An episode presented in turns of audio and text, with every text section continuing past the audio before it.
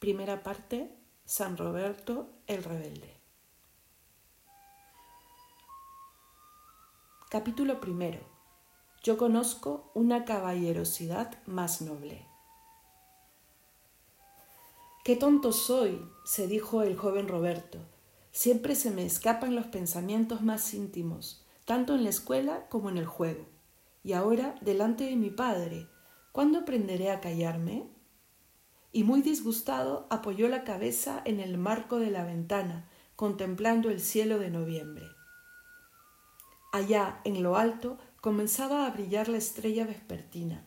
En el poniente remoto la noche aguardaba agazapada como un monje de cogulla negra, esperando al toque de completas para poner fin a lo que había sido un día hermoso. Pero Roberto no veía la estrella ni al monje encapuchado ni al día agonizando. Solo veía la mirada de asombro que su padre le fulminara al oírle decir a su primo Yo nunca seré armado caballero, yo conozco una caballerosidad más noble.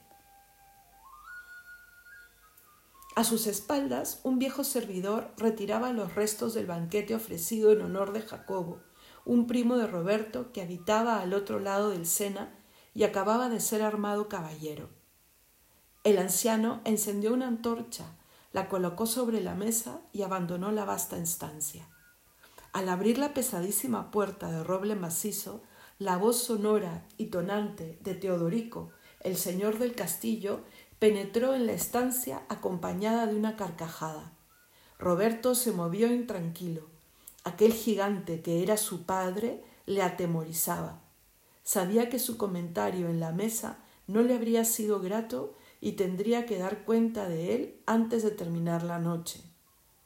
Durante un buen rato permaneció apretando su frente contra la ventana.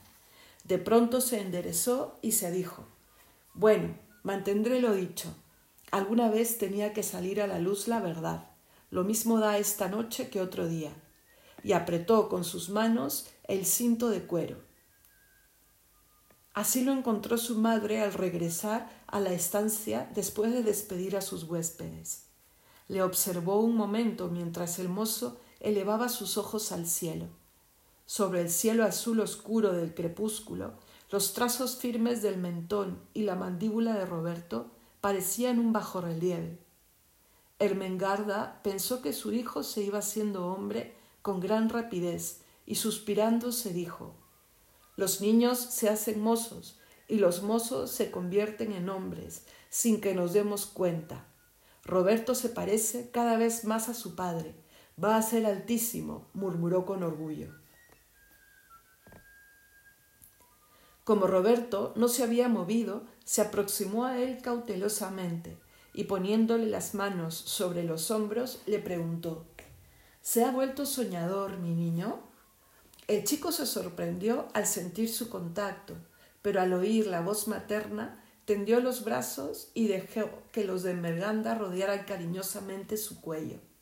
Mira, madre, exclamó, señalando el argentino fulgor de la estrella que brillaba solitaria en el, en el amplio pecho del atardecer.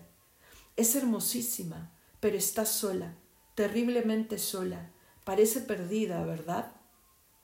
Ermengarda apoyó la mejilla sobre el hombro del muchacho. Soñador, poeta, ¿qué va a ser de ti, hijo mío? El brazo de Roberto enlazó a su madre por la cintura mientras respondía a su pregunta con un guiño travieso. Tus palabras son exactas, madre, pero no en el orden en que las has pronunciado. Deberías haberme preguntado lo que padre me va a preguntar en cuanto vuelva. Deberías haber dicho ¿Qué es lo que va a hacer, hijo mío? Ya verás con qué tono me lo pregunta. Apenas pronunciada esta frase, Teodorico irrumpió en la sala, exclamando con su gran voz Ermengarda, dice mi hermano León que su cosecha ha sido igual que la nuestra, es decir, tres veces mayor de lo corriente. La verdad es que vamos a reponernos de los tres últimos años de... Se interrumpió y su mirada se detuvo sobre Roberto. El fulgor de sus negros ojos cambió y frunció el ceño, y retrajo la barba hasta el pecho. Aquel gesto feroz era el que Ermengarda llamaba tragarse a sí mismo en su encrespada barba negra. La castellana sonrió para sí mientras su esposo carraspeaba ruidosamente, se dirigía hacia la chimenea y añadía un grueso tronco al fuego, pormenores que siempre consideraba preliminares necesarios para abordar cualquier tema importante. Qué hombre tan transparente resultaba el gigantesco caballero. Mientras calentaba sus manos a la lumbre, Teodorico habló. Roberto, hijo mío, esta tarde has hecho a tu primo una observación que no he comprendido. Ermengarda advirtió la atención de su hijo. Quisiera comprenderla, hijo, y comprenderla del todo. ¿Qué has querido decir con eso que nunca serás armado caballero? Roberto se agarró nervioso a la mesa. De cualquier manera y desde cualquier punto de vista que se le mirara, su padre era un hombre de extraordinaria corpulencia, pero visto en aquel momento sobre el fondo de las inquietudes y de las llamas del hogar, su figura parecía mayor que nunca. La estancia se inundó de silencio. Roberto sentía la garganta terriblemente seca. Sabía que toda la ilusión de su padre se cifraba en el día en que su único vástago fuese armado caballero de Champagne. Sabía que soñaba con el momento en que ambos pudieran dirigirse juntos, armados hasta los dientes y llenos los dos de fortaleza y valor temerario, a un torneo o a la guerra. Como no dudaba del cariño de su padre, Roberto no temía sus relámpagos de furor, pero le acongojaba la idea del dolor que iba a producir a aquel bondadoso gigante al decirle la verdad. Teodorico interrumpió sus pensamientos con un impaciente bueno qué, pronunciado al mismo tiempo que el último leño arrojado a la lumbre saltaba y crepitaba muy fuerte, lanzando un surtidor de chispas relucientes que cayeron en arco sobre el pavimento de piedra. Aquellos sonidos repentinos sobresaltaron visiblemente a Roberto, pero al mismo tiempo aquel involuntario sobresalto le proporcionó paradójicamente el dominio de sí que ansiaba. Sus músculos se relajaron, y aunque seguía con las uñas clavadas en las palmas de las manos, su voz y su mirada eran firmes al responder. Señor, dije lo que siento. Yo nunca seré armado caballero porque conozco una forma de caballerosidad más noble y elevada. No sé cuál podría ser, replicó Teodorico sondeando con sus ojos negrísimos los ojos pardos de su hijo. La forma más elevada de caballería en este mundo, Señor, la caballerosidad de ser valeroso con Dios. Al pronunciar la última palabra, Roberto levantó la cabeza, elevó los hombros y miró a su padre con una mirada casi retadora. Ermengarda contuvo la respiración al dirigir la mirada desde la erguida cabeza del muchacho a la hundida barbilla de su esposo. Teodorico se dio cuenta y deliberadamente volvió la espalda al mozo, dedicando toda su atención a empujar con la bota unas cuantas brasas que habían caído fuera del hogar. Después, con forzada calma, se trasladó hasta el sitial ocupado por su esposa. ¿Quieres sentarte, hijo? dijo, señalando un escabel, y al explicarte con más claridad, yo conozco solo una caballerosidad digna de los nobles de Champagne. ¿En qué consiste esa más elevada que tú afirmas conocer? Su tono era más profundo, y su voz más suave. Pero Roberto, al contemplar aquellos ojos negrísimos, halló en ellos el mismo destello. Si me dais vuestra venia, señor, prefiero quedarme en pie, repuso el hijo, apartándose de la mesa y dirigiéndose a la chimenea. Después se volvió y quedó de frente a sus padres. Las llamas danzantes hacían pasar sobre sus decididas facciones los reflejos más curiosos. Estudiando aquellas facciones, Teodorico comprendió de pronto que hablaba con un hombre, no con un chiquillo. Miró a Ermengarda y vio que tenía sus manos cruzadas sobre el regazo. Su actitud denotaba la calma más perfecta. Se alegró de haberla mirado, porque su compostura le hizo sentirse más seguro de sí. Al levantar la cabeza un instante después, no le sorprendió descubrir una fugaz sonrisa en los labios de su hijo. Bueno, exclamó Teodorico, mientras Roberto, al parecer, esperaba una invitación para hablar. Señor, ¿creéis que soy tan fornido como mi primo Jacobo? Teodorico asintió con un gesto. ¿Y que monto a caballo con tanta soltura y gallardía como él? El padre volvió a sentir. ¿Y que puedo ajustar con la misma destreza que mi primo Jacobo? Le he desmontado dos veces, rompiendo unas lanzas en nuestro propio patio. Preguntándose a dónde iría a parar su hijo, asintió por tercera vez. Mi primo Jacobo recibió el espaldarazo en Troyes la semana pasada. Esta tarde le hemos ofrecido un banquete para honrarle y mostrarle nuestro júbilo. Yo no le envidio, padre. Tampoco temo la caballería ni cuanto supone el ser armado caballero, pero he tenido dos motivos para no ser armado la semana pasada. Uno, la edad. Otro, añadió poniéndose la mano sobre el corazón, este. El rostro del muchacho pareció iluminarse al añadir, Señor, quiero ser un valeroso servidor de Dios, quiero hacerme monje. ¿Qué? rugió Teodorico. El trueno de su voz resonó en todo el castillo.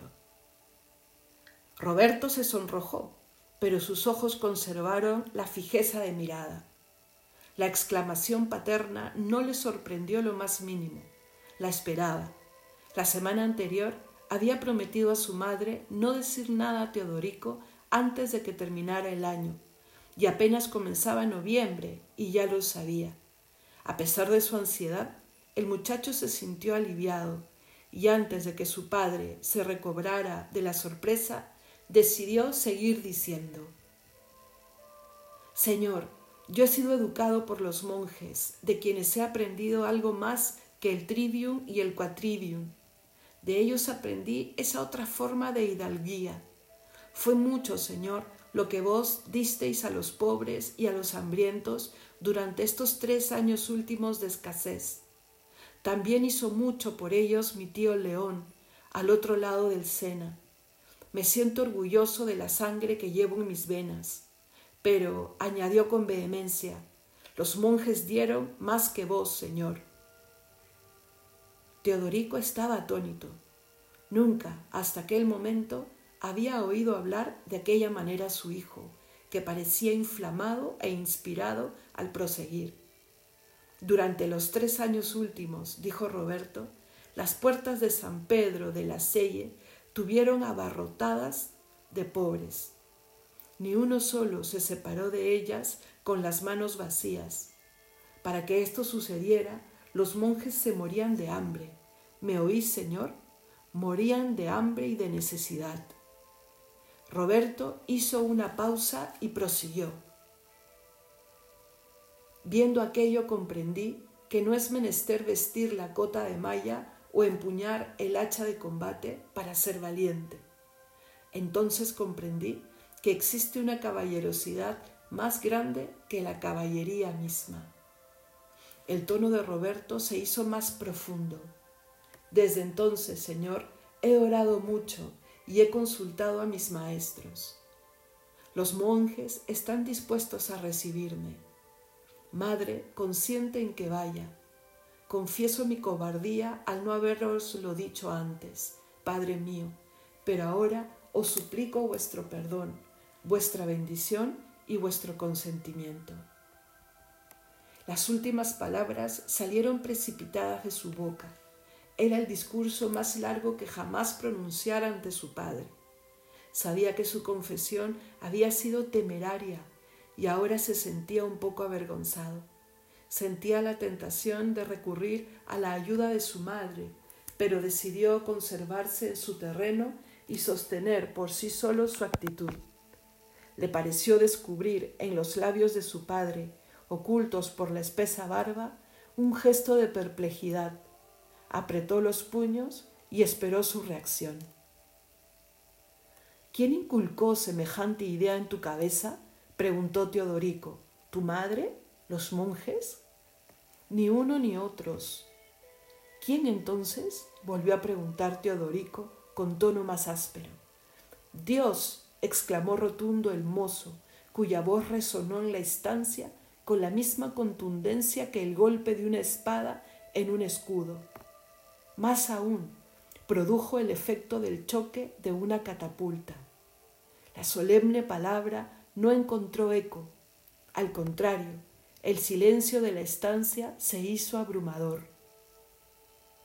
Teodorico cambió de postura aproximándose al respaldo del sitial ocupado por su esposa. La respuesta dada por su hijo le había sorprendido sobremanera, aunque menos quizá que el descubrimiento del fuego que ardía en lo profundo de, aquellos ojos pardos que tan fijamente le seguían mirando.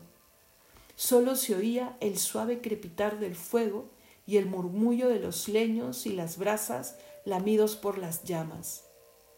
Teodorico había quedado atónito ante la declaración de su hijo.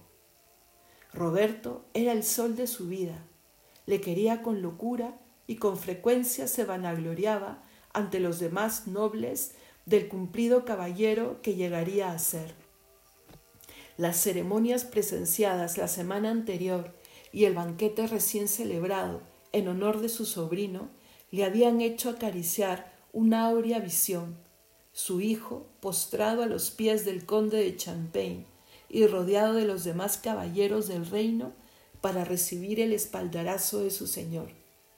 En cambio, el cuadro que le hacía evocar el anuncio de su hijo acababa de hacerle el hermoso adolescente con la cabeza rapada y la cogulla no le resultaba atractivo en absoluto.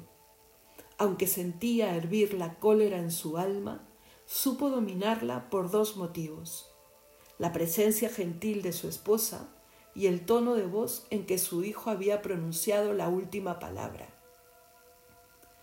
Apartándose del sillón de Ermengarda, Teodorico hizo seña a su hijo, invitándole a acomodarse en el cojín que se hallaba a los pies de su madre. Él siguió en pie ante la chimenea. Siéntate a los pies de tu madre, Roberto.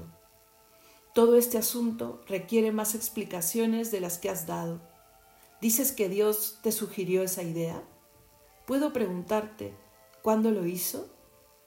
El muchacho se asombró de la calma que denotaban la voz y los modales de su padre. Sería muy difícil precisarlo, señor, respondió. En realidad, creo que esa tendencia ha existido siempre en mí. Ah, exclamó Teodorico con satisfacción. Entonces, solo se trata de una tendencia. Entonces, Dios no te ha hecho manifestaciones personales y directas de ninguna clase, ¿eh? Eso, hijo mío, cambia mucho las cosas. Roberto trató de ponerse en pie, pero se lo impidió el gesto de su madre al ponerle la mano en el hombro. Ten calma, hijo, le aconsejó. Tu padre tiene razón. Es preciso aclararlo todo. No sabes, hijo mío, comenzó Teodorico, que todos prácticamente nos hemos visto asaltados por esa ocurrencia en alguna época de nuestra juventud. Yo mismo sentí ese mismo deseo. Se echó a reír alegremente y prosiguió. No creo que tu madre pueda negar que aquello no pasó de ser una pura fantasía. ¿Puedes imaginarme a mí de monje Ermengarda? De nuevo, la ancha risa de Teodorico resonó en la estancia. Ermengarda sonrió con dulzura, pero Roberto se revolvió inquieto sobre el cojín. Teodorico le observaba atentamente. Había esperado que una sonrisa iluminara también el rostro de su hijo. Verle serio le inquietó. Teodorico se impacientaba ante la oposición, pues muy pocas veces la había sufrido. Sus siervos eran siempre obedientes y los señores, sus vecinos, respetuosos. La actitud adoptada por su hijo le hacía hervir la sangre. Puesto que no existía alguna manifestación expresa de Dios, Teodorico creyó que la atracción del Cristo sentida por su hijo no era sino una, una fase pasajera de su edad, y se dispuso a terminar aquella conversación antes de que se hiciera penosa. Con el tiempo, Roberto vencería aquella obsesión juvenil y algún día sentiría el orgullo de ser un caballero de Champagne. Conservando la ligereza de su tono anterior, dijo, Tienes los hombros demasiado anchos y los muslos demasiado fuertes para ocultarlos en una cogulla, muchacho. Dios te ha proporcionado un magnífico cuerpo de guerrero. Tu puesto está encima de un caballero de guerra, empuñando el hacha o la lanza. ¿Acaso el claustro es solo para los enclenques? se atrevió a objetar Roberto desafiante. Claro que no, se apresuró a responder su padre. Pero los verdaderos guerreros son para el mundo, añadió, tratando de estimular el orgullo de su hijo, exaltando la profesión de las armas. Tú serás un gran guerrero, me lo dicen tus ojos. Tienes algo más que una espléndida presencia física. Posees el fuego en el alma. La expresión lejana de Roberto desilusionó al padre, aunque sirviera para demostrarle que no conseguiría nada por aquel camino. Por ello, con aire de mando y confianza, dijo Pero vamos, vamos, se está haciendo tarde y es hora de que los jóvenes descansen. Ya se te pasará esas fantasías. Señor, exclamó de pronto Roberto, incorporándose a pesar de la presión de la mano de su madre, que trataba de evitar que lo hiciese. No son fantasías y no se pasarán. Ya no soy un niño. El joven temblaba, su semblante aparecía más encendido que nunca. Se había plantado ante su padre con los puños apretados y le miraba cara a cara. Nunca hasta entonces había visto Teodorico soliviantado a su hijo y le miró sorprendido. Percibió el temblor de sus labios, sus brazos y sus manos. Comprendió que era él quien había provocado la furia del muchacho y en aquel momento no supo qué hacer ni qué decir. Una palabra inadecuada podía desencadenar su cólera contenida, un gesto equivocado herir su corazón joven e impulsivo. Se limitó a resistir la centellante mirada de su hijo con la suya, firme y tranquila. Al saltar Roberto de su cojín, Ermengarda se levantó de su sitial, se aproximó a su hijo, le rodeó lentamente con sus brazos y le dijo sonriente, Puede ser que tu padre haya olvidado que el tiempo vuela, hijo, pero si te dedicas a saltar como lo has hecho, no podrá olvidar que ya no eres un niño, como dices. Mas ni siquiera la dulzura de la madre pudo salvar el abismo que entre padre e hijo parecía haberse abierto. Padre, dijo Roberto con el tono más sincero, Sentiría en el alma haberme mostrado irrespetuoso, pero me gustaría, y el resuelto tono anterior reapareció en su voz, que recordaseis que tengo tres años más que Teofilacti, que, según dice tío León, va a ser elegido papa. Roberto no pudo decir cosa peor. Si hubiera sacado la espada para atacarle, no le habría herido más profundamente que con aquella alusión al papado. Teodorico era un alma vibrantemente católica. Nada le preocupaba tanto como las circunstancias que atravesaba la iglesia. Le producía gran inquietud ver que la casa de Tusculum dominaba el trono papal. Cuando en 1024 murió Benedicto VIII y su hermano romano fue elegido para sucederle a pesar de ser seglar, Teodorico montó en cólera. Pero Romano, bajo el nombre de Juan XIX, aún sin ser un pontífice santo, había sido moralmente limpio. Había muerto la semana anterior, y cuando llegó a oídos de Teodorico la noticia de que su sobrino teofiláctico de doce años, a la sazón iba a sucederle en la silla de San Pedro, su furia se desbordó. El que su propio hijo tomase como argumento en aquel instante el deplorable episodio hizo que su sangre se le helase en las venas. Sus ojos negros se convirtieron en dos pequeños carbones encendidos. Señaló la puerta a su hijo, diciéndole con sequedad una sola palabra, vete. Roberto había percibido con asombro la transformación operada en su padre.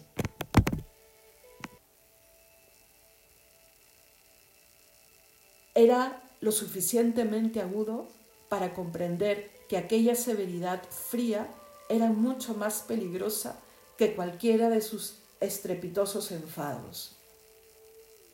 Verdaderamente estupefacto, salió de la estancia para dirigirse a su aposento. No sabía qué le pasaba a su padre, pero deseaba no volver a contemplar en su vida aquellos carbones relucientes que eran sus ojos. Una vez que Roberto salió, Ermengarda atravesó la sala, tomó a su esposo por el brazo y le dijo, Sentaos, mi señor, tenemos muchas cosas de que hablar.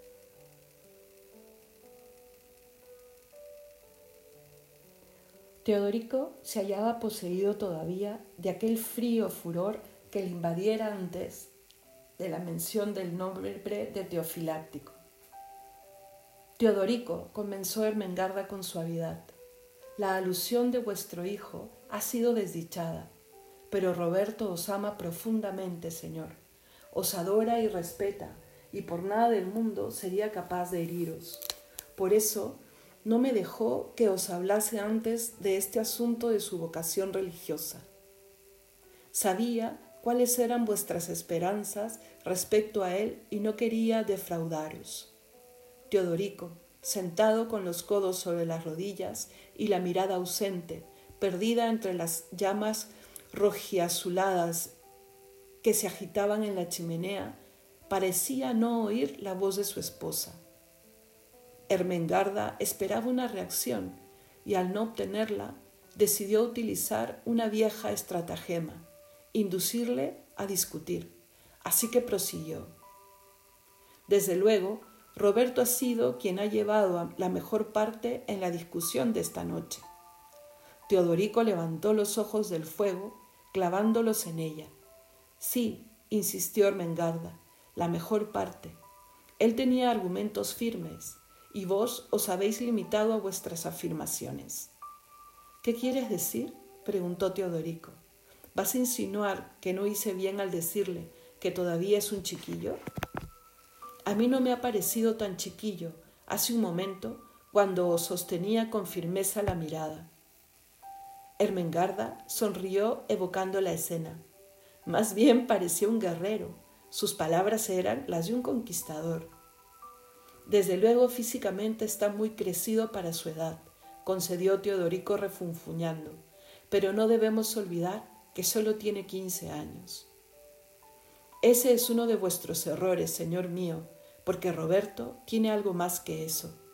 Estamos en, en el 1033, contestó Teodorico, irónico, y nació en el 1018. Según mis escasos conocimientos matemáticos, cuenta solo 15 años, nada más. Ermengarda aproximó su escabel al de su señor. Matemáticamente estáis en lo cierto, amado señor mío, pero los años pueden contarse de otras maneras. ¿Cuál es la edad del alma de Roberto? La misma de su cuerpo, 15 años, ni uno más. Seguís cometiendo un error, Teodorico. Olvidáis la lluvia, mi señor prosiguió con un repentino cambio en la voz y en el semblante. El sol madura los frutos, la lluvia madura a los hombres. Tres años sin sol, de escasez ininterrumpida, trajeron el hambre, el hambre trajo la muerte, la muerte abrió a la vida los ojos de los hombres. Los hombres han madurado más que deprisa en estos tres años últimos de lo que normalmente lo hubieran hecho en treinta de buen tiempo. Se han orientado hacia Dios. Las inquietas llamas se lanzaban en las ennegrecidas vigas del techo, unas sombras fantásticas que se elevaban o caían con vida propia y nerviosa. Teodorico levantó la cabeza, las contempló un instante y murmuró, se han orientado hacia Dios. Es una frase y sin embargo es perfectamente expresiva. La lluvia ha vuelto, en efecto, a los hombres hacia Dios, pero, insistió, Roberto no es un hombre, es demasiado joven todavía para haber sido afectado por la horrible prueba de que Dios acaba de librarnos. La juventud toma la tragedia lo mismo que el placer, solo como una cosa pasajera. No conocéis a vuestro hijo, Teodorico, dijo Mengarda con crudeza. En Roberto no hay nada superficial. Su alma es profunda y su mente está madura. Después del debate de esta noche, no debéis dudarlo. Dos veces, por lo menos, os ha dejado sin saber qué contestarle. Teodorico asintió. Sí, dos veces por lo menos me ha asustado. Cuando dijo que Dios le había puesto la idea en la cabeza, me dejó intranquilo. Creí que hablaba de alguna revelación especial. ¿Qué es lo que esperabais? ¿Creías que habla que había sido derribado de su caballo como San Pablo? Reconoced, Teodorico, que nuestro hijo es físicamente un magnífico garzón, ¿no es cierto? Desde luego, está altísimo para su edad y promete ser un hombretón fornido. Muy bien, eso quiere decir que posee los requisitos físicos exigidos para la vida monástica. Es sano y fuerte. En cuanto a sus cualidades morales, no hay siquiera que mencionarlas. Es tan bueno como el pan. ¿Habéis sorprendido alguna vez en él un detalle de maldad? Es terco y en algunas ocasiones vehemente en exceso. La forma en que ha argumentado esta noche me dejó varias veces sin respiración, pero lo más grave es su terquedad. ¿Sería hijo de su padre si no fuese obstinado? Además, Señor mío, la terquedad es una bendición. Ningún hombre llegó jamás a parte alguna sin obstinarse en ello, pero vos dais un sentido equivocado a su terquedad. No se trata de un vicio, sino de una virtud. Su verdadero nombre es fuerza de voluntad o persistencia, y Roberto las posee. ¿No reconocéis ahora que nuestro hijo tiene las cualidades morales necesarias? Los dientes de Teodorico brillaron entre sus labios. En bien de la discusión lo admito, dijo. Ermengarda se alegró al ver aquella sonrisa y siguió hablando. Respecto a su habilidad mental, ya habéis visto una buena muestra esta noche. Sus estudios han sido brillantes. No se puede decir que sea un genio, pero está por encima del nivel normal en los escolares de su edad. Así pues, Señor mío, al concederle las cualidades físicas, morales e intelectuales necesarias, amén de un ardiente deseo de dedicar su vida al claustro, Dios ha manifestado con tanta claridad sus divinos planes, como si le hubiera derribado del caballo hablándole desde el cielo. Cualquier sacerdote os dirá que todas esas son señales evidentes de una auténtica vocación. Pero es demasiado joven, insistió Teodorico. ¿Qué sabe de la vida? ¿Qué sabe del claustro? ¿Qué sabe de sí mismo? Quince años no es edad para abandonar la vida, cuando ni siquiera se ha probado su sabor. Qué vergüenza, repuso su esposa, qué vergüenza para Teodorico, para el gigante de Champagne. En primer lugar, mentalmente, Roberto tiene más de 15 años. En segundo lugar, quienes ingresan en el claustro no abandonan la vida. Y por último, lo que los hombres llamáis probar el sabor de la vida es apurarla hasta las heces. ¿Cómo decís eso, Señor? Un muchacho nunca es demasiado joven para aprender los hábitos del guerrero. Nunca es demasiado pequeño para aprender a montar, ajustar o a matar. Eso no. En cambio, existe una profesión para la cual puede resultar demasiado joven. Solamente una. Es curioso que quien nunca es demasiado joven para entrar al servicio de su soberano temporal, lo sea en cambio para entrar a servir a su Rey eterno. Para entrar a servir a su Rey eterno, un hombre tiene que ser hombre, tronó Teodorico. San Benito admitía niños, San Benito murió hace mucho tiempo, gritó enfadado el caballero. Desde su muerte hasta nuestros días, el mundo ha cambiado mucho. Cuando San Benito vivía, el mundo era bárbaro. El imperio romano había caído, podrido por dentro, asediado por tribus salvajes desde fuera. Su ruina era inevitable, inevitable.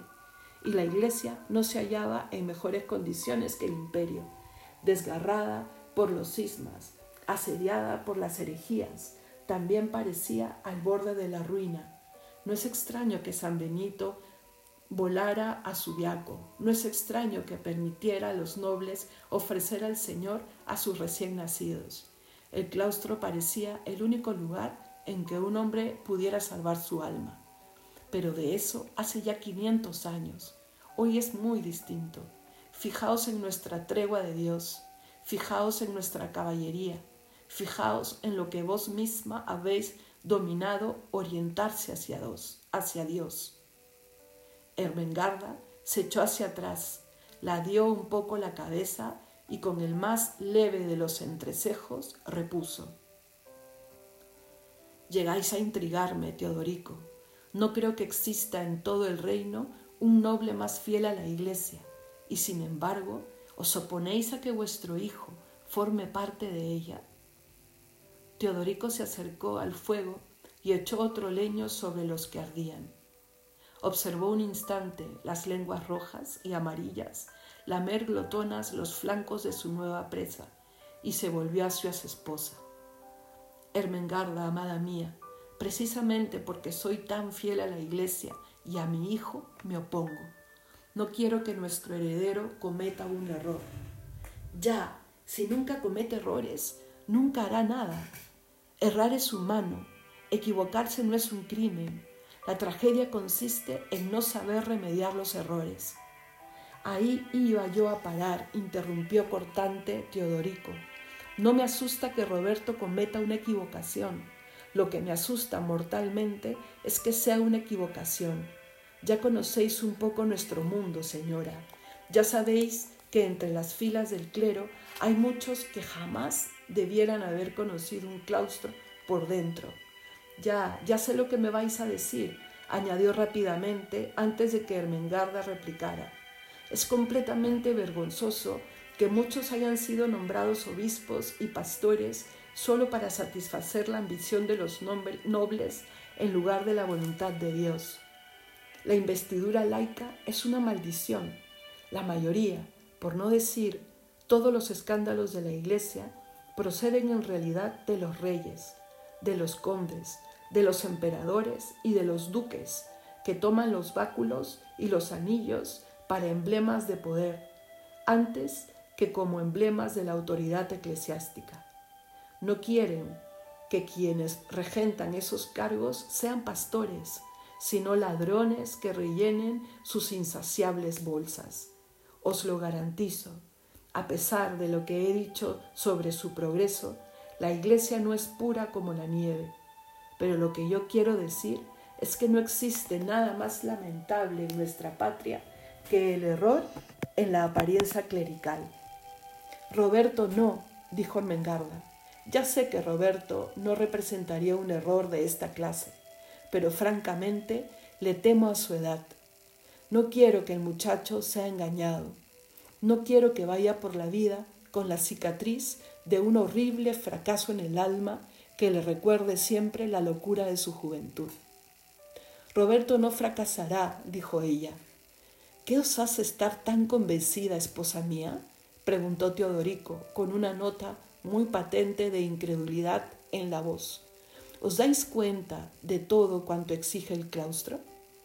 exige los hombres más nombres y los, más noble del y lo más noble del hombre.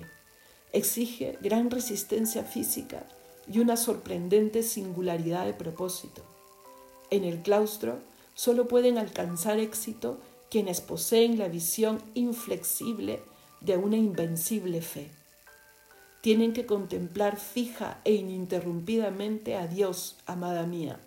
Sí, ininterrumpidamente y a Dios. Y mucho me temo que la mayoría de los hombres solo posean ojos de murciélago ante ese sol tan fuerte. Los que quieran ingresar en el cenobio necesitan ojos de águila. ¿Y creéis que nuestro hijo sea ciego? dijo ella. De ninguna manera. Lo único que pongo en duda es que tenga los ojos completamente abiertos a los 15 años. Es por lo menos la decimoquinta vez que os referís a Roberto y a sus 15 años, pero por última vez yo os repito que es mucho mayor que eso. En el claustro lo que se necesita no es una edad determinada, sino la madurez. Y Roberto está maduro. El hombre está verdaderamente maduro cuando se percata de que pertenece a Dios. Y esa lección fue enseñada a la fuerza por la lluvia. Francia se ha orientado hacia Dios, Teodorico, porque la falta de sol abrió nuestros ojos para la luz del mundo. Vamos, contemplad la realidad cara a cara. Con estas palabras, Ermengarda se levantó de su asiento, se aproximó a su esposo y con ojos suplicantes le dijo, Mi señor, yo os lo aseguro, nuestro hijo ha nacido para el claustro, no cometerá ningún error. Él mismo no representará ningún error. Dios nos le ha dado devolvámosle a Dios. Teodorico no respondió, lo que permitió a su esposa añadir, la caballería se extiende por el mundo. Dejemos que nuestro hijo la lleve al claustro. Permitidle dedicarle su hidalguía a Dios. A Teodorico le sobresaltó la seriedad de su esposa. Lentamente la estrechó sobre su corazón e inclinando su cabeza hasta su oído, le dijo, Amada mía, nunca me habéis dicho si hay algo de verdad en la conseja que relatan nuestros siervos en voz baja. Dicen que unos meses antes de que naciera nuestro hijo, la Santísima Virgen se os apareció y habló de desposar al fruto de vuestro seno. Ermengarda se estrechó contra él la anciana esposa de Ulrico, el más viejo de nuestros vasallos, dice que la Virgen puso un anillo en vuestro dedo como símbolo de los sagrados esponsales. ¿Acaso es por eso por lo que decís que Roberto ha nacido para el claustro? ¿Es por eso? ¿O esa piadosa leyenda se debe solo a la simplicidad de los siervos? El fuego convertido en rescoldo agonizaba ni una sola llama danzaba en el hogar, ni una sombra se reflejaba en la pared. Pareció transcurrir mucho tiempo antes de que Mengarda repusiera. ¿Sabéis cuándo un sueño deja de ser un sueño, amor mío? Teodorico se echó un poco hacia atrás para mirarla. No lo sé, decídmelo, le suplicó. Cuando es una visión, repuso ella. Los ojos de Teodorico expresaban una dulzura que su hijo nunca había visto en ellos. No pudo hablar, pero arrodillándose besó las manos de su esposa. Ermengarda se inclinó hacia él sonriendo. ¿Por qué hacéis eso si en realidad no he contestado a vuestra pregunta? Tal vez solo fuese un sueño, pero si lo fue, ¿No creéis que resultó hermosísimo? ¿Podríais imaginar nada más celestial para una madre encinta? Si fue otra cosa que un sueño, ¿no estaría obligada a guardar el secreto de la reina? Venid, mi Señor, retirémonos. Nuestro Hijo irá a San Pedro a ofrecer su bravura a Dios. Y llevó a su esposo fuera de la estancia, donde el reflejo del fuego mortecino no tardó en apagarse mientras la luna de noviembre lanzaba sus pálidos rayos sobre el pavimento. Al cruzar ante el aposento de Roberto, no pudieron sospechar que se hallase todavía despierto y de codos en el alféizar de la ventana. En un principio su propósito no fue otro que el de respirar aire fresco, pero pronto el sonido de los cascos de un caballo al trote le hicieron pensar en su primo Jacobo, con su flamante título de caballero. Luego esforzó sus ojos mirando hacia el norte, como si desease percibir a través de la distancia las espadañas de San Pedro. Pensó que allí se guardaba otra forma más noble de caballería. Necesitaba convencer a su padre de que debía ingresar aquel mismo año. Tenía que hacerlo. Gradualmente y bajo el influjo de la noche, la calma fue volviendo a su espíritu. Cuando sus padres pasaron delante de su puerta, se maravillaba de la multitud de estrellas que habían seguido a la aparición del lucero vespertino. El sonido de sus pasos le hizo descender del esplendor de los cielos. Mientras se quitaba el jubón, se preguntó qué habría dicho su madre a su padre. Al arrojarlo sobre un mueble, murmuró decidido, Pues bien, no seré armado caballero y tanto si lo admite Padre como si no lo admite, existe una caballerosidad más noble. Después de descalzarse, volvió la espalda a las estrellas y se puso de hinojos junto a su lecho.